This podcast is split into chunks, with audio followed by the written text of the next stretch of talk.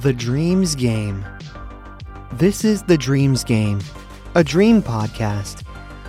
There are premonitory dreams and nightmares. There is sleep paralysis.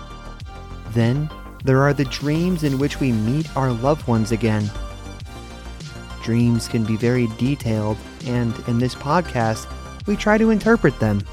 Very often, I happen to have the same dream again and again, and I always ask myself what its meaning is. It has happened that I have dreamed more than three or four times that I had to take the final university exam. I woke up each time confused and agitated, as if I really had to do it again. I then decided to start investigating dreams and to try to understand something about them because perhaps they want to tell us something, or maybe it's simply our mind that processes them as self defense. There are dreams we all have, such as losing our teeth. Then there are also the fun, erotic dreams that are so real they seem to be a kind of virtual reality. Perhaps one day we will be able to enter this dream state with some magic pill save some dreams, and rework them. I remember a girl I had never seen before, and she was perfect in every detail. I tried to give some explanation for these dreams. Perhaps there is an unseen world where there are free spirits untethered to physical bodies who come into contact with us while we sleep. I decided to analyze, together with you, dear listeners, the dreams I have and to write them down because sometimes I forget them, and sometimes they are truly premonitory or warn us of future problems. Just as Senecio suggests, keep a dream dictionary. As soon as you wake up, write down the dream, and before going to bed, write down the salient events of the day.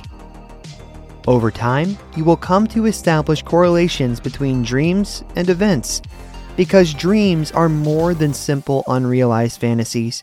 They can reveal an unknown world of knowledge, ideas, and insights that we would never have been able to reach in our waking mode.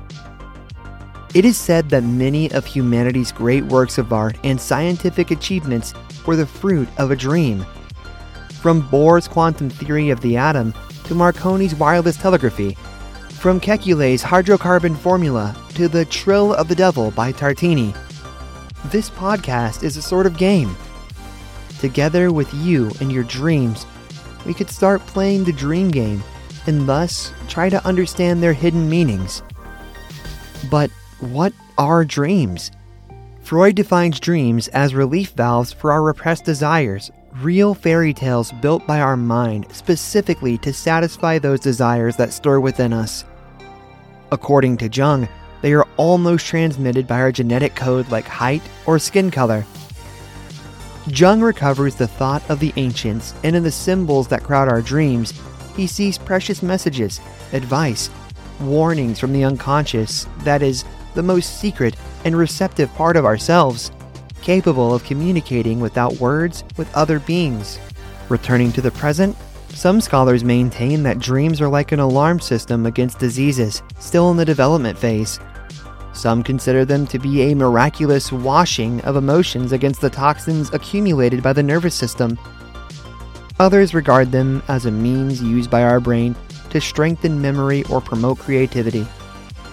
For Alan Hobson, the art of dreaming would be healthy gymnastics for the mind, which tries to put together and connect all the nervous impulses that randomly bombard certain areas of our brain.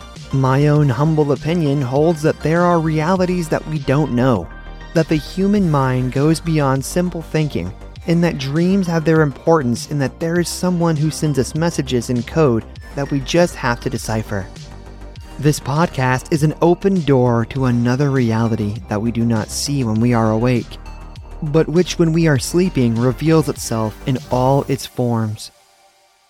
All that remains is to continue listening to this podcast and to play with dreams. This is the Dreams Game, where dreams find an explanation.